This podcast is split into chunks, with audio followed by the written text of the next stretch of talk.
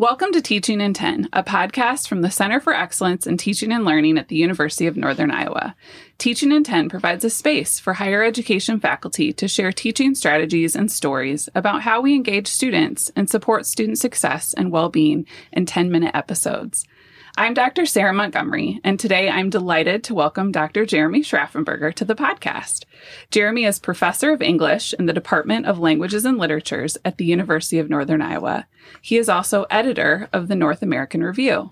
Jeremy teaches courses in creative writing, literature, as well as a practicum in professional writing, where students help to put together issues of the North American Review. Jeremy also plays keyboard for the band Michael Le Fav and the Favorites. He is among the favorites. Thank you so much, Jeremy, for being on the podcast. I'm excited to learn from you. And could you tell us how do you engage students and support their success in your teaching? Uh, thanks, Sarah, for having me here. It's really awesome that you're doing this. I can't wait also to listen to Bill's episode sometime in the future. Thank you. Uh, to learn from him. I think that bringing faculty together to share tips, techniques, ideas uh, can only benefit the students. Um, how do I engage students? Well, I wanted to say I do teach creative writing and literature classes. Mm-hmm. And so mm-hmm. some people don't know that those are two very different kinds of things. Even though I do both of them, they feel very different sometimes. Okay. At least the way people approach them. Um, one of the things I want to talk about today is project based learning, even though I, I kind of approach project based learning from a, an a theoretical perspective. I'm not studying it. I'm not, um, I'm not reading John Dewey in order to get sort of the philosophical underpinnings. I come, come to it with this very basic fundamental idea, which is that the work students do should be real. Yes. And and I've tried to discover over the years of teaching how do I make the, the, the work students do real in creative writing. It already is real. Okay. You know, I don't have to invent anything because we can talk about tools. We can talk about skills that students use in order to write a poem of their own. That's mm-hmm. the project. They're, they're here to create art. They're here to do something beautiful. And so that is very real. Yeah. Um, not only that, it also just allows them to be expressive, right? It's they, beautiful. It's a place where they often don't school is often a place where they don't get to be yeah. expressive. So I've always sensed creative writing has this special magic as a discipline where they can, they're doing real authentic things. Yes. Um, and then when I would switch over and teach a literature class, my, my sense was, all right, I have to do something different. I have to, I have to, um, I have to teach them the knowledge and the skills and the history the, of reading literature. Um, and I lost some of that magic. Uh, I don't know if you've had any, any, any similar experiences where you teach one thing and it feels very yes. different from when you teach another. Absolutely, and you want to continue when you know that magic is possible. It's like how can you make that happen in that in that other frame? So yeah, go ahead. Yeah, and so one of the things I um, that I did that sort of took that creative writing aspect and, and put it into a, a literature context. Um, recently, I taught a, a class called environmental literature. And so um, I can teach it very much as as a survey of environmental literature. Um, I usually start in the 19th century with the transcendentalists and move forward uh, in an American context, right? Okay. So I could very much do that as I had done before. Sure. And here's just uh, here are important texts. You need to know about them and understand them, and then you need to tell me what you understand about them. And that's fabulous. That's great. Mm-hmm. It was very different though from the creative writing experiences that I wanted to capture, and so. Uh, most recently, when I taught environmental literature, half of the class was that survey. Okay. The second half of the class, students were charged with going out into the world and interviewing people, having them tell their own stories, write poems, write stories, write essays that we then put together and published as a book. Wow. And so that was a very real thing. We had a launch party at the public library. Um, and so it captured that sense of doing something real, creative, new. Yes. Um, while also understanding the stories that they were um, that they were hearing from people who lived in their community about their relationship with the land, they could put that in the context of this briefer survey of uh, uh, of environmental literature that we had done the first half of the class. And so I, I felt like this is great. Now, I don't know if I can do that across the board when I teach literature. So I'm, I'm, I'm constantly now trying to find ways to make things new, to make things real, to make them authentic. Um, environmental literature seemed really appropriate because everyone has a relationship to environments. Everyone Yes. has a relationship to the non-human world and they can say something about it. Um, I, however, I also regularly teach a class called the British novel since 1900. Now, I don't know exactly, I don't know exactly, um, what people's prior relationship to British novels, um, the 20th, 20th and 21st century, Okay. um, are. I don't know what, what they already think about it. So I had, I had to sort of think, what, how can I make this new when it's already, um, it's already limited to these are, are novels that are British. We can ask the question, what does British mean? Uh, and they're published in a certain time period. So it's Mhm. already, it's already historicized. It's already, um, it's already sort of presenting an approach to teaching this course. Yeah. Right. So recently, um, I, I decided to ask a big question that no one had ever asked before and have Okay. students do something that no one had ever done before, which is hard to do when you're talking about English, right? yes. So, um, I took it seriously. I took the 1900 to today very seriously. Um, and I, I selected one novel from each year from 1900 to 2021 Okay. and I scanned the first five pages of each of those novels. And so we started this class by reading the first five pages of 121 novels. Not all at once. we Wow. broke it up into packets. Okay. Um, so the first five, six weeks, I said, here's the big question. I want to know what you can say about how British novels begin. That's a question no one had ever asked before.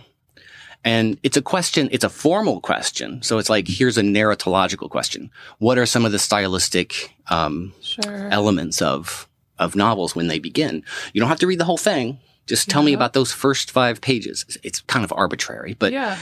you can say something. Mm-hmm. It, it, but it's not anything that anyone has ever said before. Uh, and and I had That's never, fascinating. uh, and I, I had never done it before. Uh, and so when I approach it, I feel like I can be honest with them Mhm. and say, listen, you all, we're asking this big question. Maybe w- what will come on the other side of this experiment we'll come out of it by saying, you can say nothing of importance the first about the first five pages of 120 novels. And that would be okay because the conversation and the process of getting to that Yeah. conclusion would be part of the point. Um, and then, then of course we shifted from reading those packets of beginnings of novels to reading full novels. We read six full novels. Um, and then we talked about the entire novels.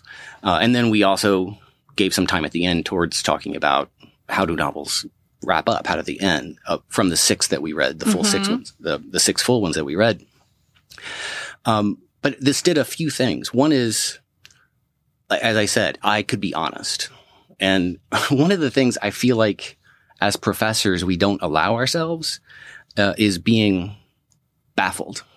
It's not knowing.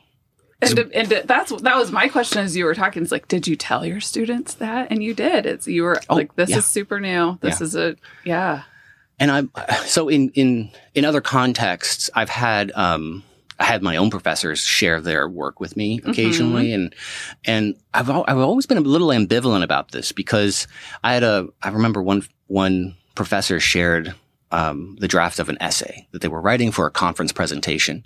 I'm a sophomore in college, you know, and I'm reading this thinking, am I supposed to be able to do that? And it was really daunting, and it kind of hamstrung me rather than making me feel like I was being let in on the process of how um, how meaning is created from Mhm. reading literary texts. And so I was I'm always very careful of not assuming too much, like saying, okay, if I share this with you, you're going to identify with it and also be able to do it. But in this case, I could. I could show them all the messy work because I hadn't done it beforehand. I was saying, we're doing this together. Um, and I found it very useful going, f- like, as we proceeded, discovering, okay, I'm taking a lot of notes on these, on these first five pages of these novels, handwritten notes, which then I transcribed. And from those notes, I could see sort of patterns emerging, kind of even discovering what I was preoccupied with. Um, I normally would not share those kinds of notes with students if I'm just reading full novels in a traditional class. Um, but I found it very useful to share them. So here's a Google Doc. Everyone, look at what I'm so you're seeing. showing them your thinking. Exactly, exactly. Um, and they and they were taking notes as well.